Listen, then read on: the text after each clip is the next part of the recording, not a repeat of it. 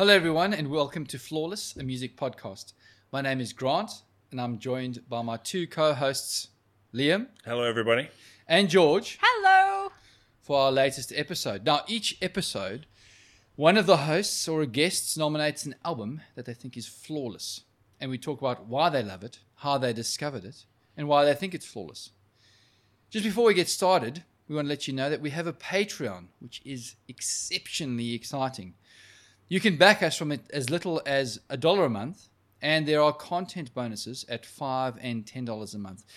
You can find us at patreon.com forward slash flawless AMP.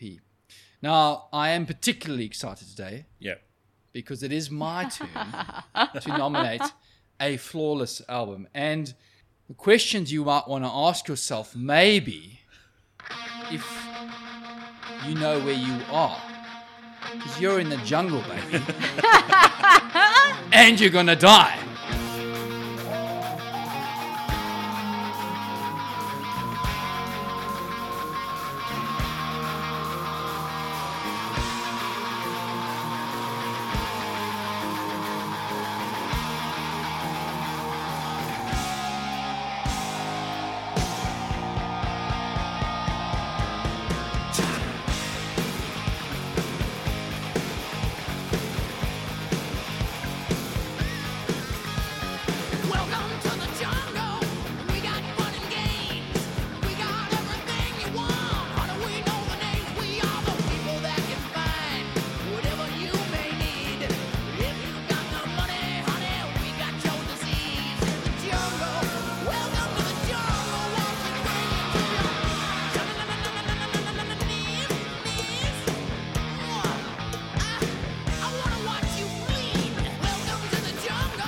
So, the album, of course, for those of you who have any clue about music at all for the last 30 years, it is Appetite for Destruction by Guns N' Roses.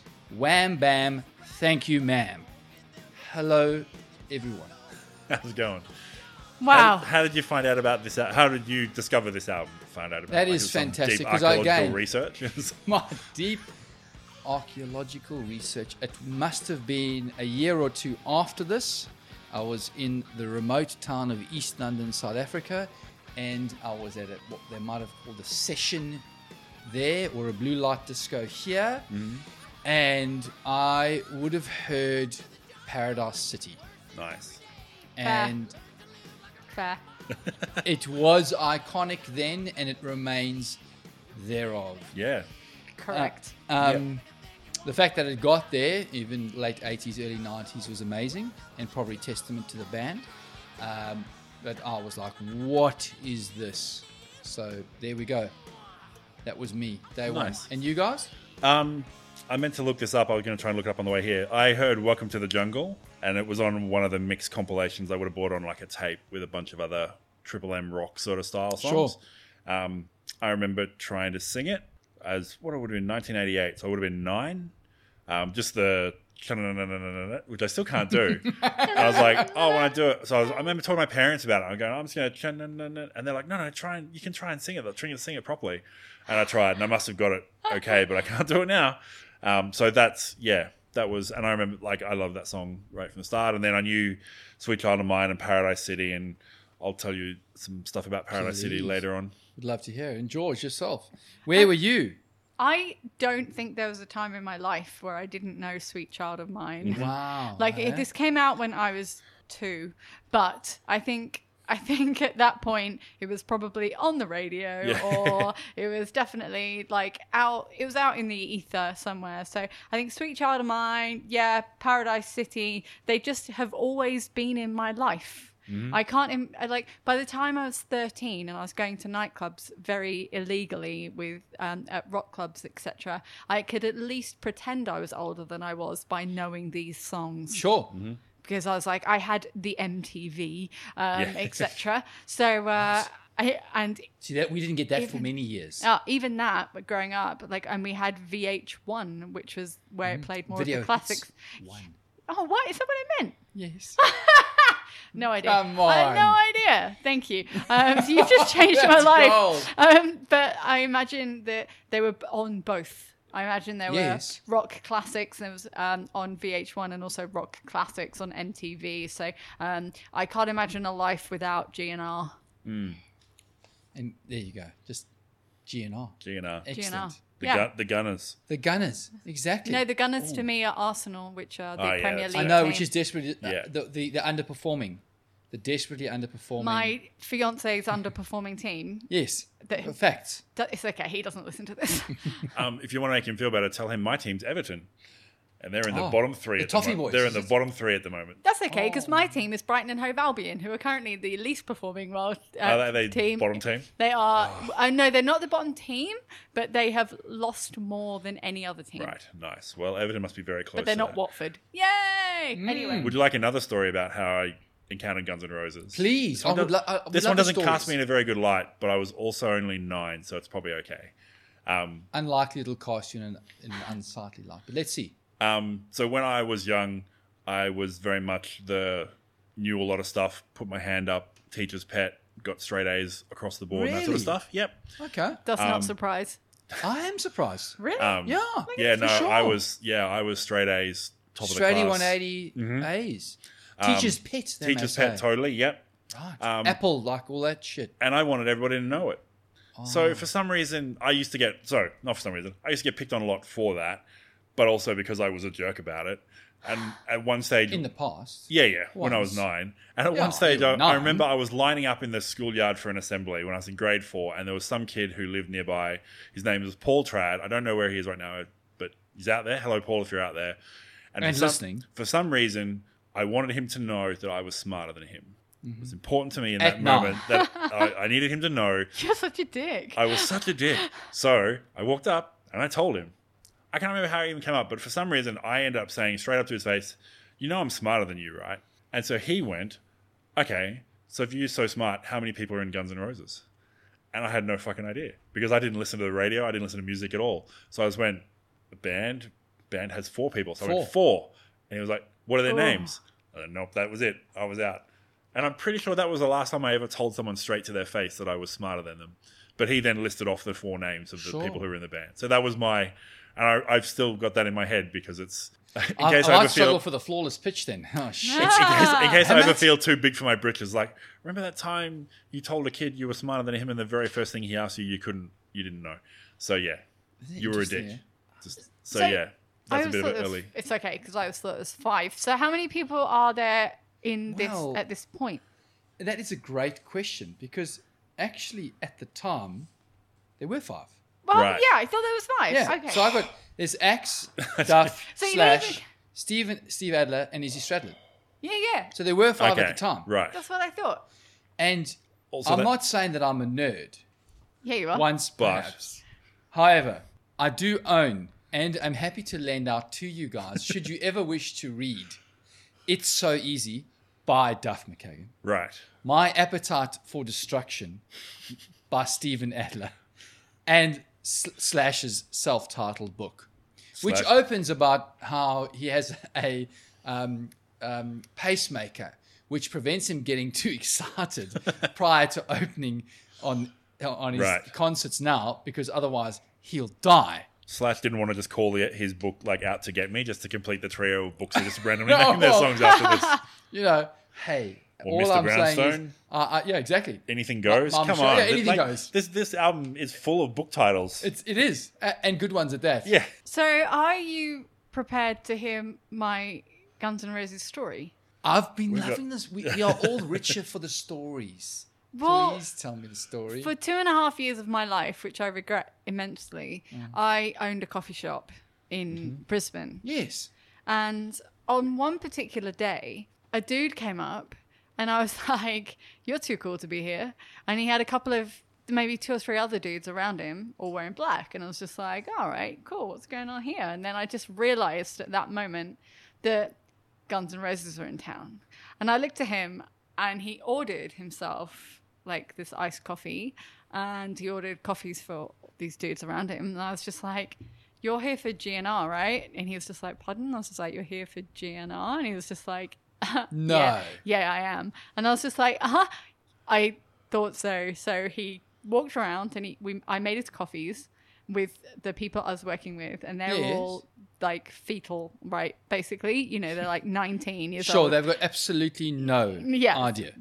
So uh, he walks around, tattoos and everything. It's Sonny's indoors, hat, everything, and Big hat. and it was like I was like, um, so okay, um, my name's George. He was like, yeah, my name's Duff, and I was like, yeah, I thought so. No. So Duff Oh. McKagan came to my coffee shop, bought himself an iced coffee and stuff, and I was just like, "Dude, can I take a picture of you?" Um, and he was like, "I with my Polaroid." So I've, I've got a picture Yeah. which I'll show Grant at the end. Um, and uh, he was, is- and he said, but he said, "Yeah, but let me hold up uh, because it was he had an iced coffee, right, which had no Yeah. branding on it. He went, "Let me hold up your branded cup." So in No your picture, ways. so he deliberately held up one of the other dude's coffees, which had our branding on it, Yes. so we could take a picture of him with it. And I was chatting to him about this that, and the other, about the tour and everything else. And his um, bodyguards, who were the dudes in black, Yeah. um, that big, like they looked like. they proper- they were rigged and stuff. Yeah, they were awesome. His bodyguards, one of them, I was just like, "Do you know what you need?" And I opened up the freezer and I just handed them ice creams, and I was just like, "You need a Golden Gaytime." And Duff was like, "Yeah, you do." And so he gave one of his like handed it over to one of his bodyguards, and his bodyguard is there holding up a big Golden Gaytime, like buff. Yeah, but he was big like, rig. "He's a huge rig," holding up this Golden Gaytime, and smiling away whilst Duff was taking pictures of him, and they were like, "This is the best," and they were just having the best fun. Like, have, and he was like, "This is actually delicious," and like really enjoyed eating a golden gay. He Golden was literally time. having a golden gate. He was, was having the gayest of Golden Gaytimes, um, which was so good. So And cool. Duff had an iced latte and everything, and I took a Polaroid picture of him, and I've got a picture of the Polaroid, which I will show you at the end. So And we'll Oh, we may post it up on such the Facebook later. We'll Good post, yeah, we'll post it up. So when um, I met Duff, he was one of the nicest human beings I've ever met in my entire life. His book was awesome too. Ah, there you go. There you go. So thank you, Duff. You're the man. Ta-da! We love Duff. So anyway, uh, that's my I, that's the story I was gonna go boom Yeah. with to you. I'm, I'm so chuffed. And obviously, this is why it will lead itself to a flawless album because the people who created this album are so flipping cool and are some all of them are. still Yeah. alive, at least. Yeah, some of them are. Exactly. Um, so, debut studio album, guys. Yeah. Received little mainstream attention on release. Yeah. And yet the following year had massive commercial success, which is what. and is it's hopes now America's 18 times platinum. Was it 18? Is that well, did I have that here as well in my Uh, in Yes, y- I've yeah. got that September 2008 even. I believe more relevant um, Sky News had it at 29 million worldwide. Yeah. One of the Yeah. best selling albums of all time. More recently it's been quoted at 30 plus. There's only quite like a 30 year or 25 year re-release though to help those numbers. Yeah, yeah. Get- get Not that I'm again. jealous. I'd happily take the cash. Yeah. Um, Because the, the, the album came out on July 21st, 1987. yes. Sweet Child of Mine came out in August 1988. And you have to imagine that's what got them Oh, going. definitely. Seriously. Is like, that's like, that's your mainstream. Like definitely, a to- it's totally a third single, like the perfect third single, like Yeah, third rock single, single, bro. rock single, ballad single. And it's so easy up front. I wouldn't have gone it's so easy. We'll have to come. We'll have to come back to that Oh. in a second. Let's Um, come back. We're but, all going. Yeah, you have to imagine like Sweet Child of Mine hitting MTV. You know, them. It's the film clips is just them in rehearsal space, being themselves, being cool dudes with their ladies, and then yeah, it took off from there. Even though the version that was on MTV of the song they they hate because it's they had to shorten it, so it's five and a half minutes long normally, and they had to shorten it down for radio consumption, so they got rid of some of the Slash's solos. And when Axl said, "You've made the song really shit," the radio stations were like, "Yeah, but we didn't cut any of your parts." Like we didn't. we- they expected him to just Oh, be right. happy enough because they didn't cut his vocals. Yeah. Oh, But, wow. Yeah. So he really, they really don't like. There was that one. Um, there's also a chopped version of Paradise City as well that they just yeah the band really don't like and Axl really doesn't like because they had to cut it down. Do you know what's really cool? I found out, you've probably found it out too, is that they recorded Sweet Child of Mine in one take. I didn't find that out. That's really cool. One freaking In take. and of itself. They did, they, yeah, so they just did Sweet Child of Mine. They were Mm. just like nailed it in one take. How, f- how good, how I did, epic is that? I that? did read in, in what must have been Slash's um, biography that it was just a warm up um, exercise for him Yeah. that he used to do.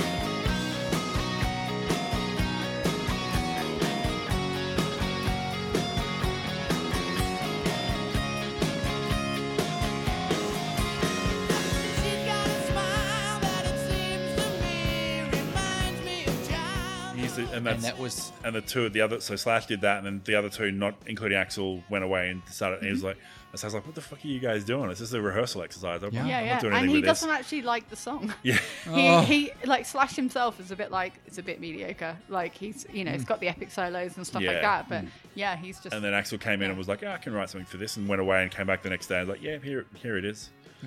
Unreal. Such a yeah, And very cool song. I mean, and Slash Slash's rock Revol- revolver property. So I mean, you know it's- what's going on there. So Not actually about a child.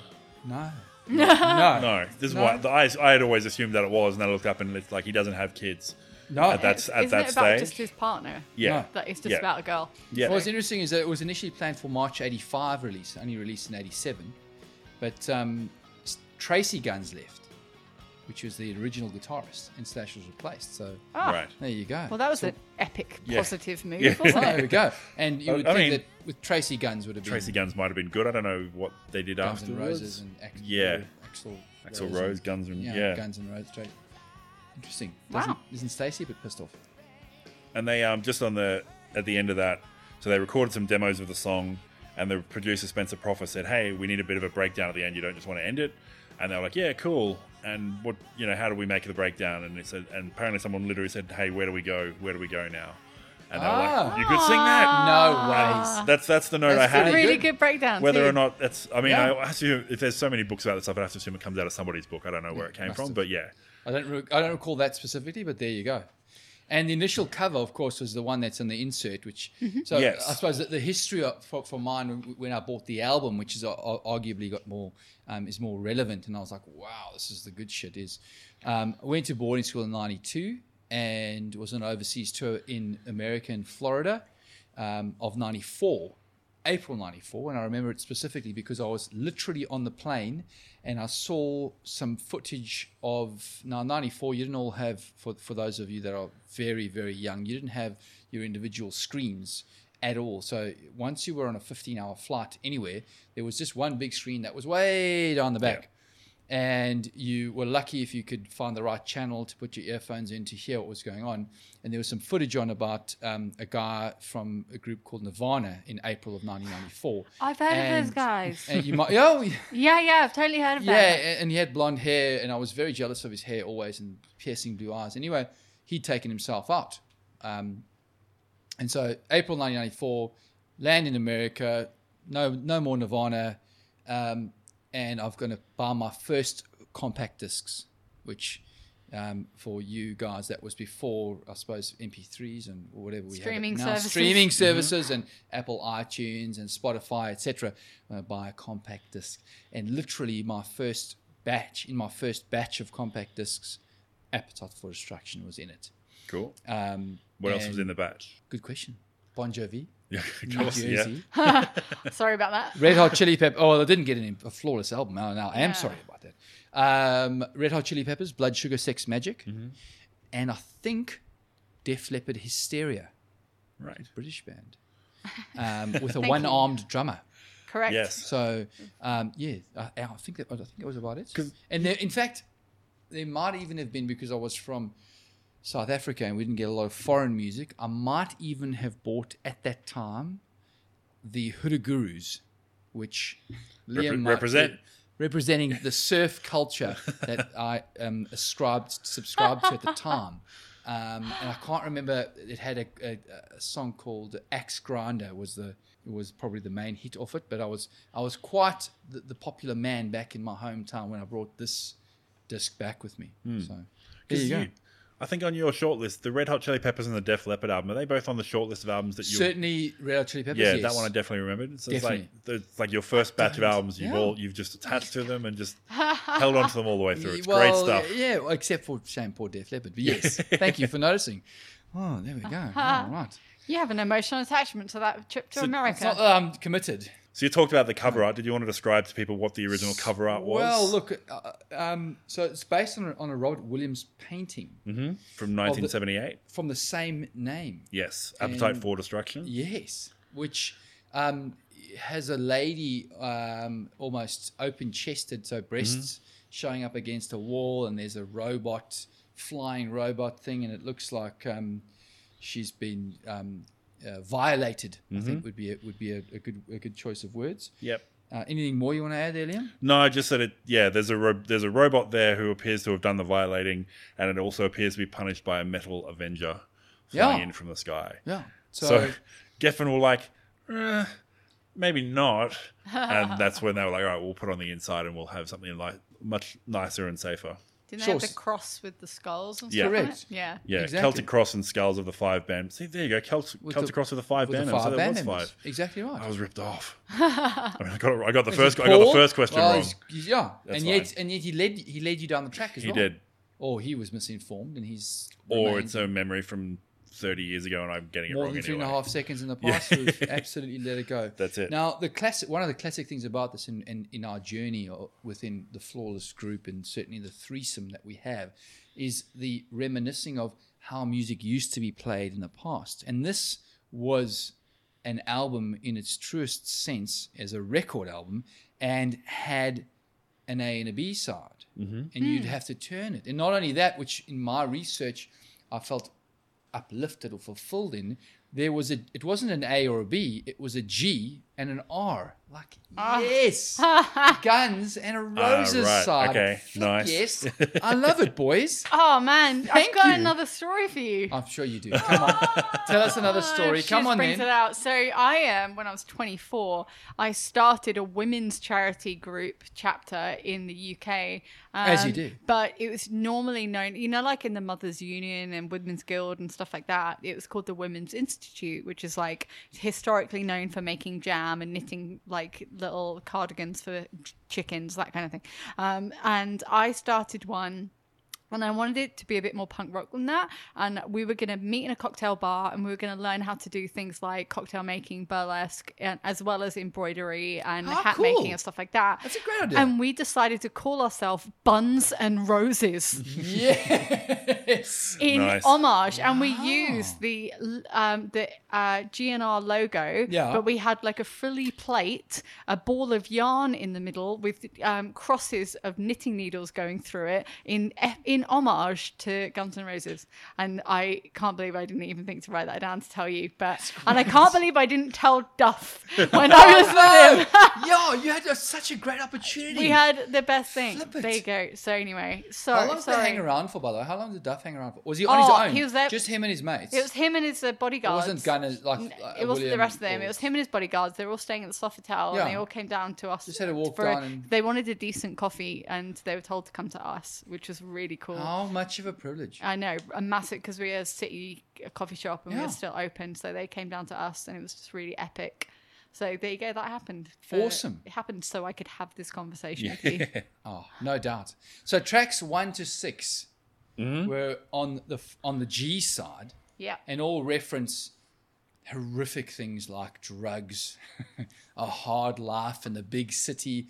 Not really though. And the R side being love, sex, and relationships, which we hear a bit of the sex thing, I suppose, in the back end of the tracks, but which we can get to later. yes, we can. Um, I think sex is pretty much there throughout. yeah. I don't. Yeah, well, Don't think you can deny it. Well, Welcome to the Jungles hasn't got much sex in it, and the Night Train I know from previous from from previous readings. I'm on the Night Train actually references an alcoholic beverage that they used to drink, which is very very cheap. So when he goes, I'm on the Night Train. Loaded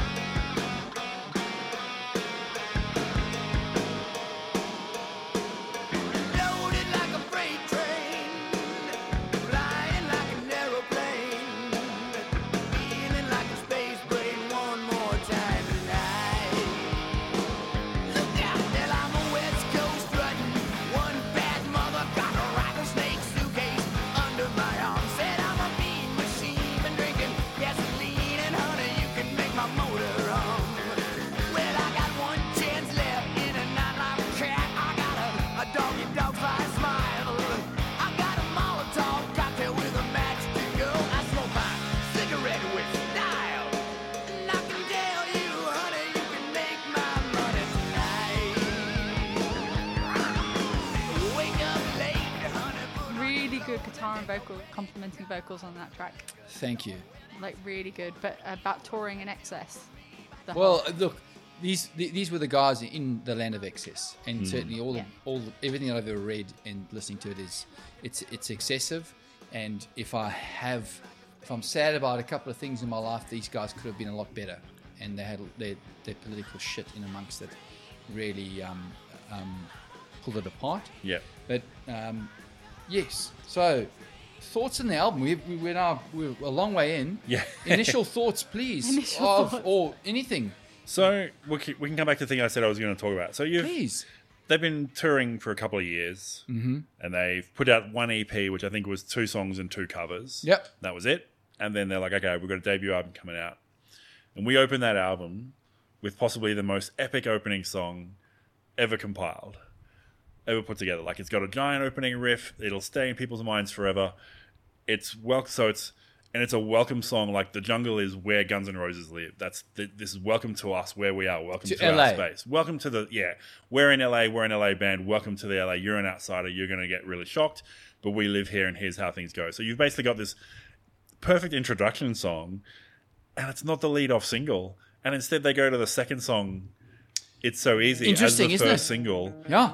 And the second song is about how world weary they are and how tired they are of like just being handed women and you know all these things on a platter Drugs. and drugs and all that sort of stuff. It's like I see your sister in a Sunday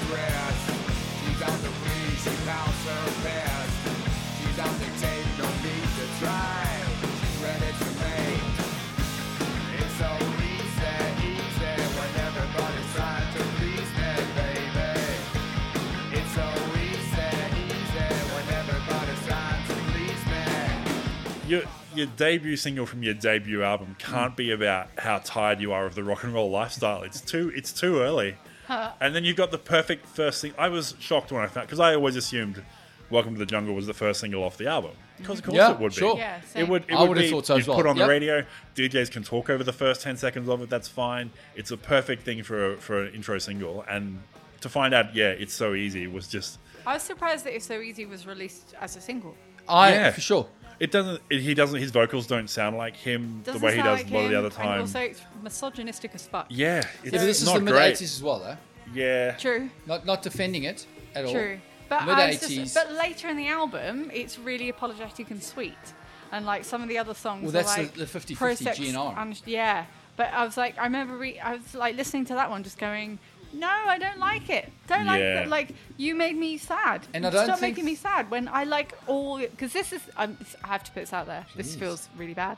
This is the first time in my entire life I've listened to the whole record. Okay. like I feel really, I've danced to like A lot of Paradise. City, Welcome to the Jungle, and Sweet Child of Mine many, many times. I've Sure. in fact sung them at karaoke. Why wouldn't you?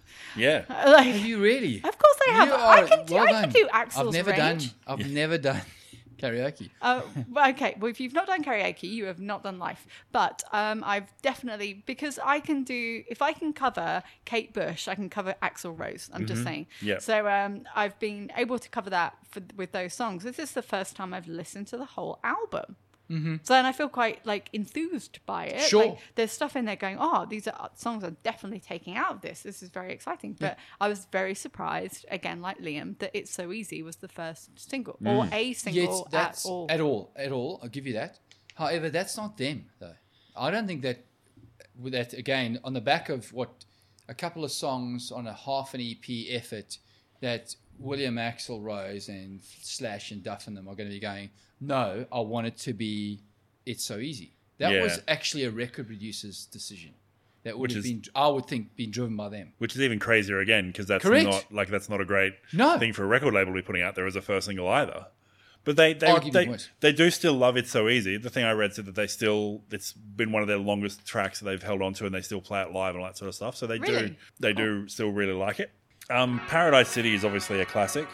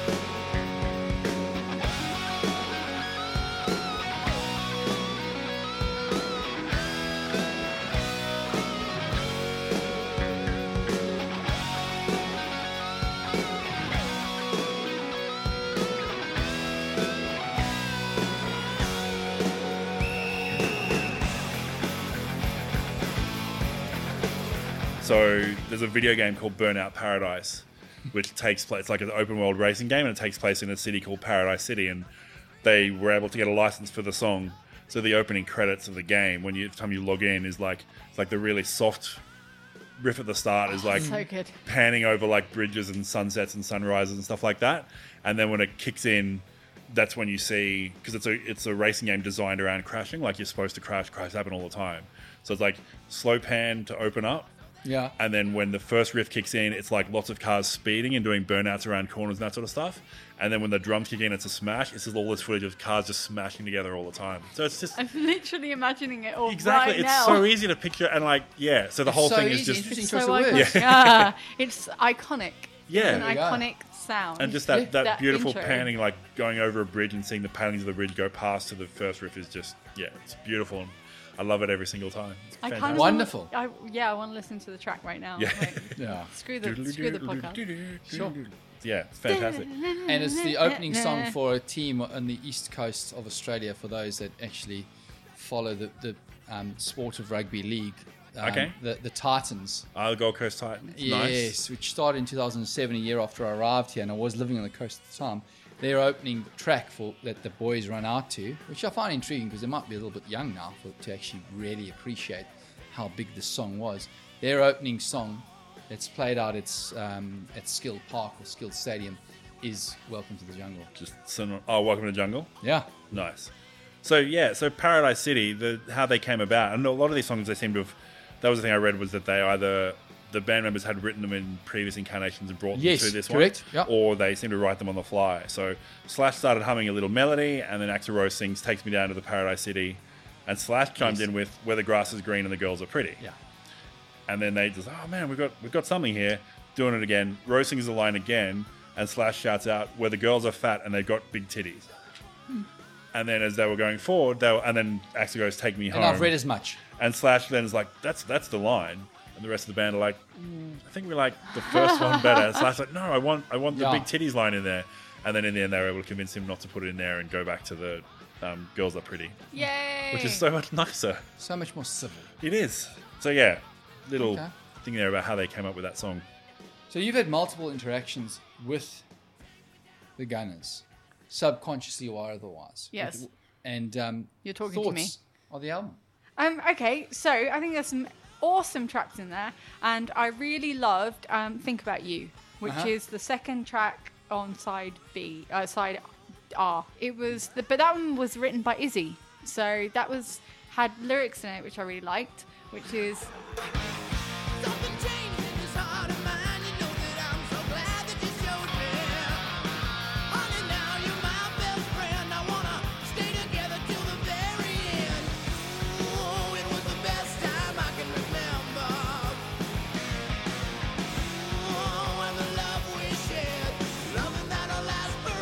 and I thought that's really sweet. They're really sweet lyrics, which is in contrast to side G, where it was less sweet.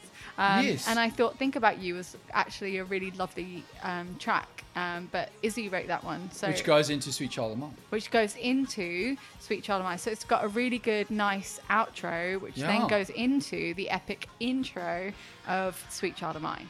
Which so I is thought that was a nice transition. Okay. So yeah, but I really like Think About You as a track, um, which I'd never heard before. Um, so and I had some of the least misogynistic lyrics which, as my notes, which I quite like, which carries on like with Anything Goes. That's like My way, well, after Sweet Child of Mine, you're crazy. yeah, yeah, you're crazy. I was like, okay, I know I've been called that. Um, and I know that, and not without disrespect.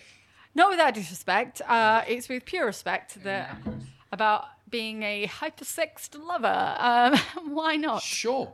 The worst things to be called. Why not self-proclaimed? No, shush. It's- that's very it's- silly. It's definitely a very interesting counterpoint to Sweet Child of Mine. Yeah, Like, definitely. it, like it definitely turns on a dime. Is that like, I love you, you're great, you're awesome, we're gonna be together. Boom. Every look at and it's just like, oh, did something happen? Bam, you're a crazy bitch, and I never want to see you again.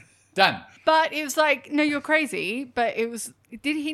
Did he? He didn't get rid of her. He just went, you're a hyper. yeah, you're hyper everything, Yeah. but I'm not getting rid of you. Um, so it was it was just you're you're crazy into anything goes made perfect sense, which was like you're crazy, you're hypersex, you're everything into anything goes, which is just a pro sex, unashamedly sexual song Yeah. about going, you are really into all of the stuff. Um, and we're going to turn it into lyrics. Done. Well, it's quite again. It's difficult to misinterpret my way, your way.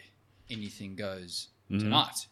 Uh, I think that's great for Yeah. us as far as a male's concerned. We don't have to worry about interpretation there. Yeah, it's quite simple, straight 180 intent.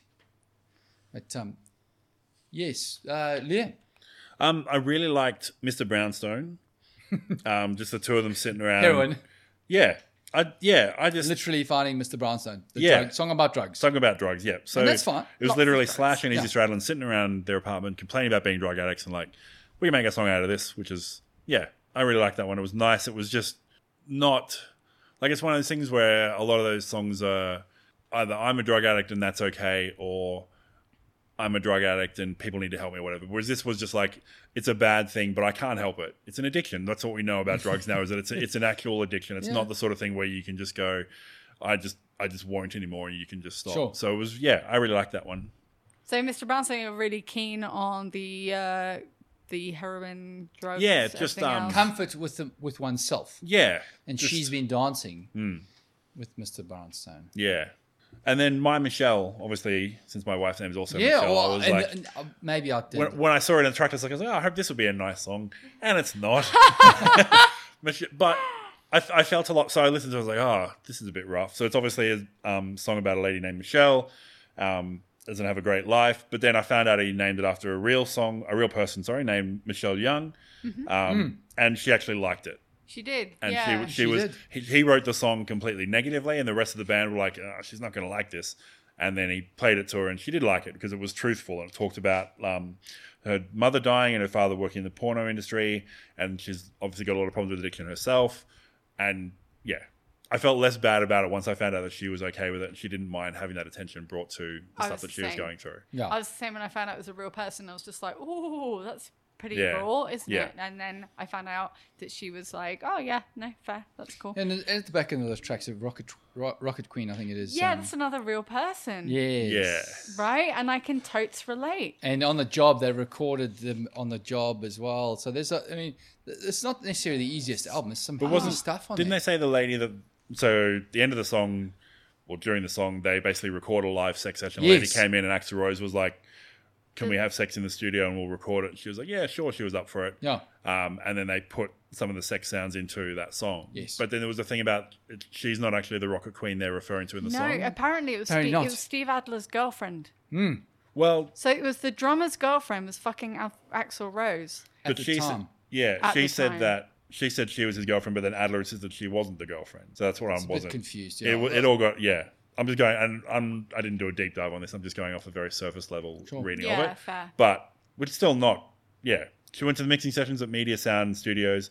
Rose and Slash were there. Rose propositioned her. They have sex in the vocal booth, and sounds that she made could be recorded and put over the bridge of the song. And she would said she would do it for a band and a bottle of Jack Daniels. I've done it for less. and then um, apparently one of the engineers didn't want to record it, so he set up the microphones and then left, and the assistant recorded it, which is why he get that assistant gets credited on the liner notes Unreal, as? Victor, the fucking engineer Deyglio. And so Rocket Queen herself was uh, Barbie von Kritzik. I don't, I didn't, I didn't find I didn't out who write it down was. the- Yeah, and she was only 18, but she was one of the leading lights of the hardcore LA scene at the time. Right. Because so, despite the fact that she was only 18, she was like tattooed and clubbing and everything else. And Axl was obsessed with her, so he wrote this whole song all about her. And then he couldn't get her, and that's why he had this other woman as the orgasm woman in- because he couldn't In get Rocket her. Queen. Yeah, in Rocket Queen, but it was still in homage to Rocket Queen, which is um, Barbie von Cruitt or something like Yes. that. Like she had her own name, and Yeah, yeah. and uh, I, as an underage clubber myself, Hmm. um, I can totally relate to having boys write albums about you, even though you're like I'm 18 years old or whatever, which is nice.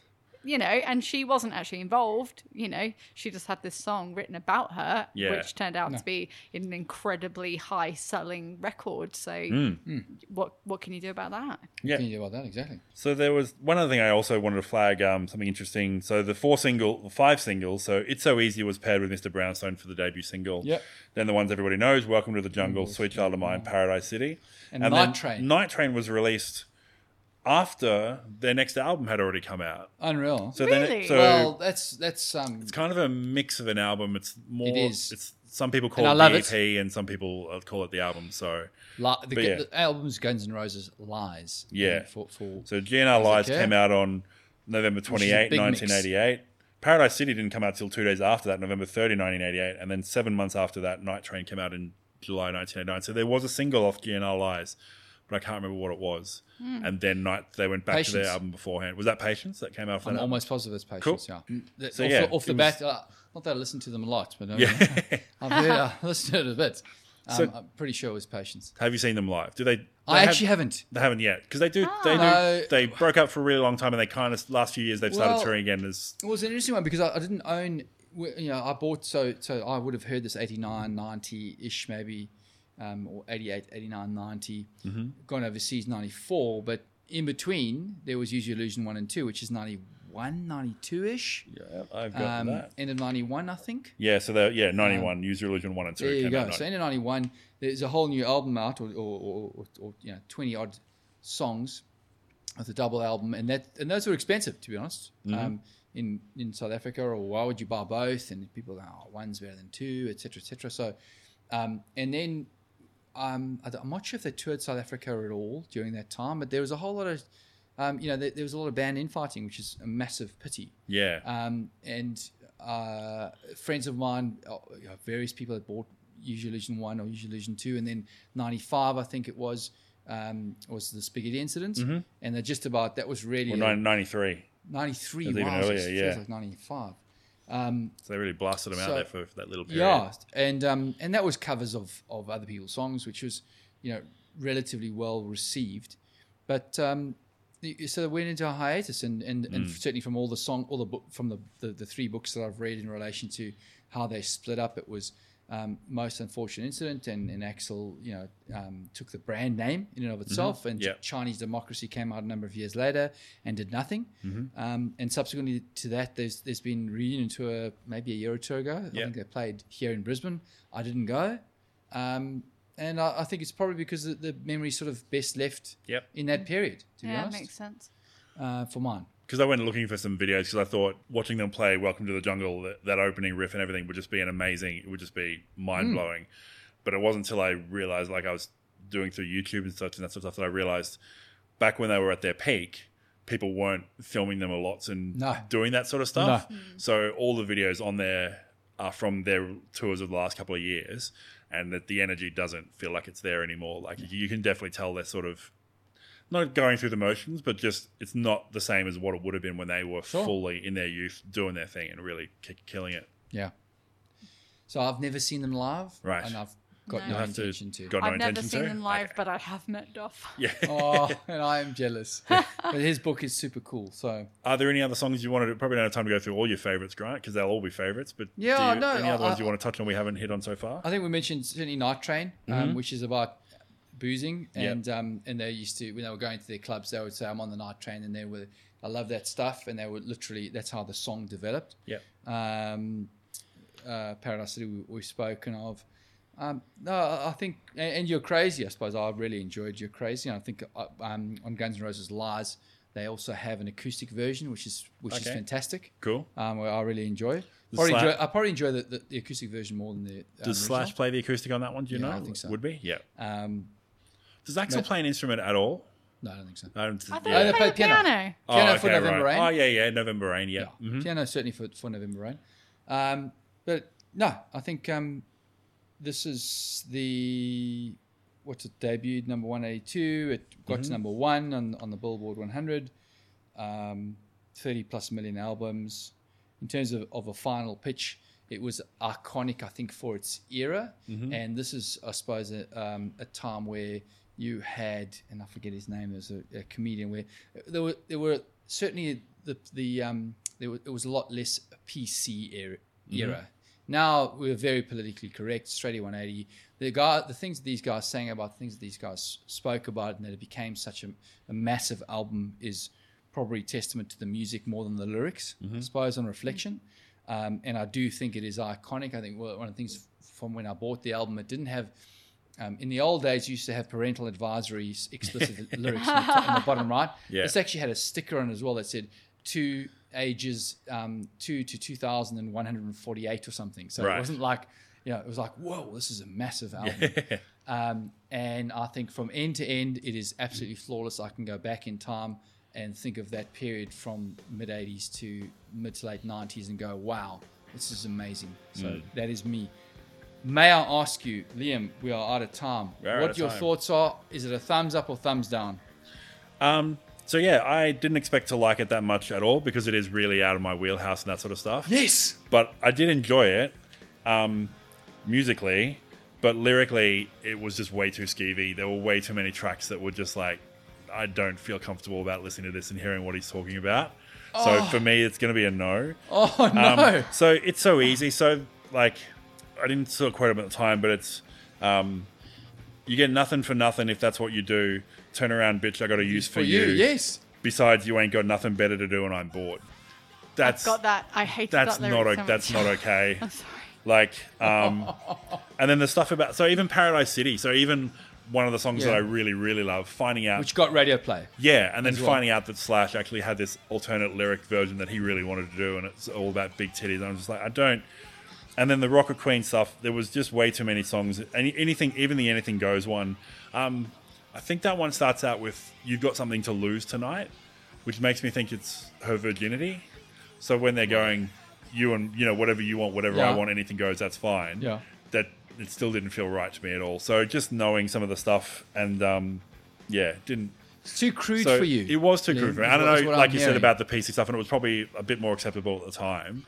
Sure. Um, but I think it just crossed the line a little bit too much for me.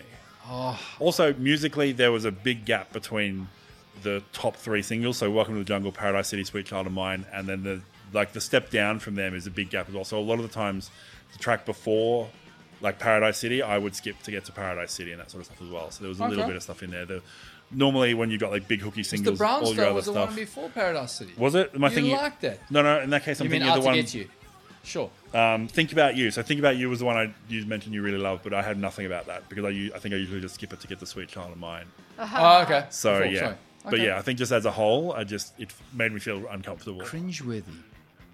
But but musically, like you said, love it. Big lyric, big riffs, big drum beats, all that sort of stuff. Yeah. Um, but just yeah, some of the stuff made it feel a little off for me. The quest continues.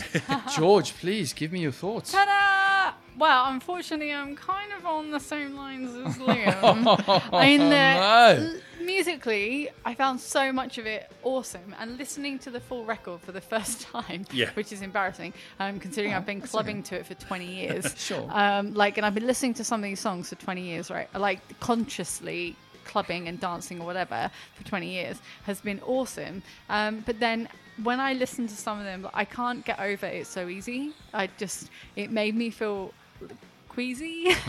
oh no. um, yeah, just because it had that. Um, those lyrics that Liam mentioned and stuff, it just made me feel uncomfortable, and not just in a PC way, but in a like respect and like taking your taking advantage in a you're in a position of, pos- of power kind of way like they were even though they hadn't released their album yet they were still renowned and they'd still had the what was the album uh, the band before heart around or something um, couldn't it was their you. previous band Right. um, No.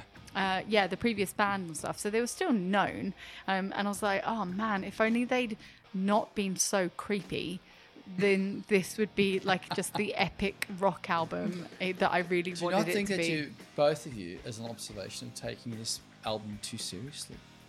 Just like it's Guns N' Roses. guys. Not if I think about going back to when I was clubbing and men took did take that kind of action seriously. Sure.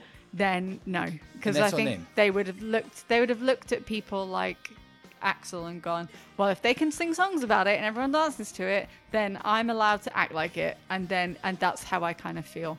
So, which is really sad because I really loved Duff. I thought he was like the nicest dude I've met, and I've brought the picture up ready to show you. Um, and I thought the album, as if I ignored all of the like content, that sounds awful. All the words. If, if I ignored Lyrics. All the lyrics. if I ignored half the lyrics, half, half, just half the lyrics, because the second half is way more sex positive. Yeah. Um, the, than the first half. If I ignored like the first half of like the misogynistic shit, then I could totally be on board. But I can't consciously, in my bikini kill loving right, feel like I can endorse something like this. But I love that you brought it to me because Yeah. it was the first time I've consciously listened to a Guns N' Roses album from like start to finish, and I really Not even appreciate Use that. Illusion 1 and 2. Nah, no, I know you're surprised. I am, I am a bit surprised about that, sure. Yeah, but there's been other things on my mind. Um, so yeah, I just think Always. it's really awesome that you brought it to me. So thank you. Point taken. All right. Devastated again, guys. I will keep at it. It's only been almost two years, but I'll keep trying. Thank you, everyone, for listening. We have a Facebook, Twitter, and Instagram. We are Flawless AMP and all of those.